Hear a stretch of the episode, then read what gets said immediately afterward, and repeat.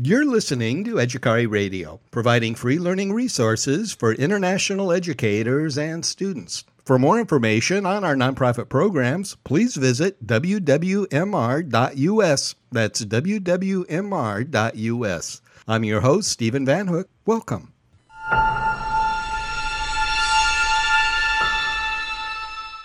Effective communication skills are key to success in just about every profession you can imagine. So, here's a quick overview of the six best tips in how to write business communications more effectively, as suggested by communication experts at the University of Chicago. And tip number one is to use resonant characters. And this is perhaps the most useful tool of all to use lead characters as nouns familiar to your readers and let those characters tell the story woven throughout your writing. It's like telling a children's story. If I were telling a bedtime fairy tale to my daughter, I might talk about a little girl walking in the woods looking for a magic pony. And that might win her attention because the characters resonate with her. So, what if you were writing a memo for a company or a university or designing a new sales campaign? What characters would be resonant? Well, managers and workers would be good characters for a company memo. Student and teachers would be good characters for memos written for a university or college readers. And customers and clients would be good characters to mention in a new sales campaign. Remember, the best characters are flesh and blood. And in this wrong example, professional advancement is more of an abstract. Now, can you suggest a real person who may work better as a lead character in this sentence? Well, how about managers achieve success through hard work? Managers are real people, somebody we could imagine going out to lunch with. Well, tip number two is to engage action verbs. And that's where we should use strong, active, visual verbs to propel your writing and your readers along. People like to see what is happening in their heads, and strong action verbs help to make this happen. Here's another wrong example the memo is written well.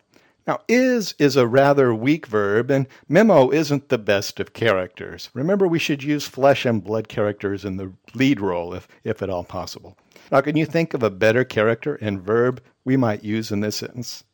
Well, how about the manager crafted the memo with resonant characters and strong verbs? Now, crafted is a strong verb, and we can visualize someone sitting at a keyboard and actually crafting a memo. Well, tip number three is to perform the eight word test. And that's where we should keep our noun and our verb within eight words of each other. The closer, the better. Don't make your reader work too hard to keep track of who is doing what. And yet another wrong example. The manager responsible for the daily assignments and worker allocation charts in our department is sick today. Now, if you count, you'll see there are 13 words between the noun and the verb, and the verb is isn't really a very strong action word. So here's a better way to write that sentence. Our department manager called in sick today, so we are missing the daily assignments on the worker allocation charts. And here the character and the verb are right next to each other, so we know right away who is doing what. Tip number four is to link with explicit connectors. And that's where we should link complex sentences and phrases with connectors to help our readers navigate through the text so they can follow the flow of the writing smoothly and clearly see how the thoughts are joined together. Some effective connecting words are, for example, however, and therefore, and because. And they join sentences together so your reader knows without too much work that what you're saying now is connected to something else. Here's a wrong example. The manager didn't treat the workers well. Workers were poorly motivated and often quit. Now, we might guess that these two sentences are related to one another, but an effective connector will remove any doubt. Now, here's a better example. The manager mistreated the workers. Because of that, the workers suffered from poor motivation and often quit. In this case, it's perfectly clear that the workers quit because of mismanagement. Tip number five is to lead our readers from old information to new information. And we can do that by establishing common ground in your message development, leading your readers from comfortable, familiar territory to new ground. And we create common ground through old familiar information and shared experiences and common reference points. Now, people are frequently reluctant to try or learn something new. So rather than hit them right off with the new information, we work into it with something more comfortable and familiar. Now, once again, a wrong example. We will mix the new formula with the following steps. This will modify our old procedures. Now, rather than jumping right at our readers with new formulas and steps, we might try to work into it with a little common ground. Use this example. Our existing protocol calls for mixing the formula with established procedures. This new method will improve upon that in the following ways. And all it took was rearranging the paragraph a little so the reader begins the paragraph with some comfortable and familiar territory. Well, tip number six is to use a problem solution action paradigm. One of the most frequent problems I hear from student writers is I just don't know where to start. And there sits a blank screen with that mocking cursor just blinking and blinking. So here's a good framework to follow. Number one, frame the problem, which in this case, we are losing valuable workers. And then pose a solution. Let's create a worker retention program. And finally, end with a call to action. So let's hire a consultancy for manager training next month. Now, if you use this framework, your message writes itself clearly and effectively. So here are the top six tips. Number one, use resonant characters, characters that will resonate with your reader. Two, engage action verbs that will propel your reader through the text. Number three, perform the eight word test between nouns and verbs so it's clear who is doing what. Number four, link sentences and phrases with explicit connectors so your thoughts have a clear flow throughout the document. Number five, lead your readers from old to new information, first establishing common ground and shared experiences before moving into new territory.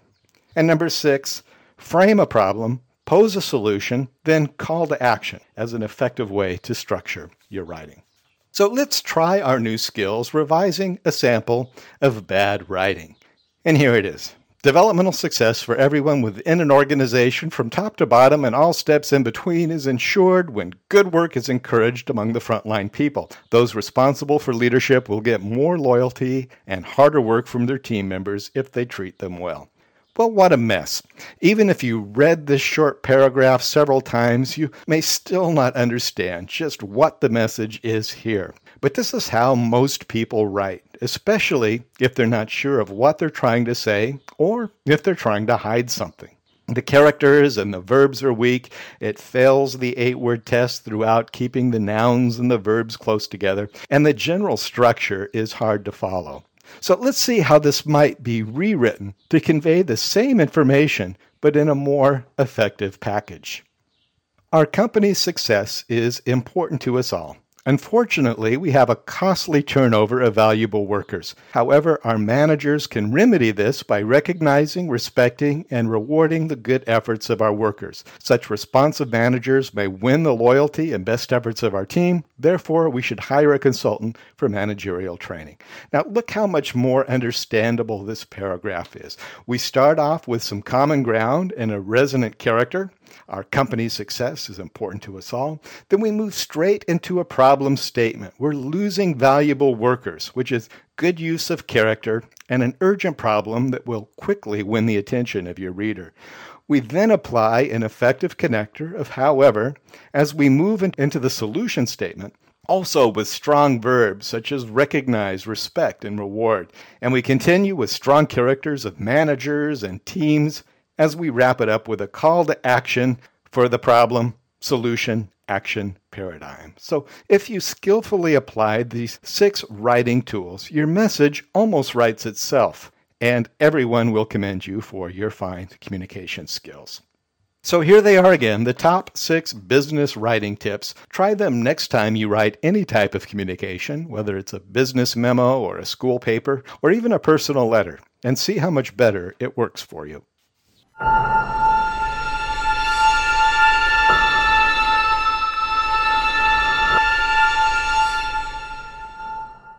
To find direct links to the audio and video files mentioned in this podcast, please visit wwmr.us and click the podcast link at the top of the page. That's wwmr.us.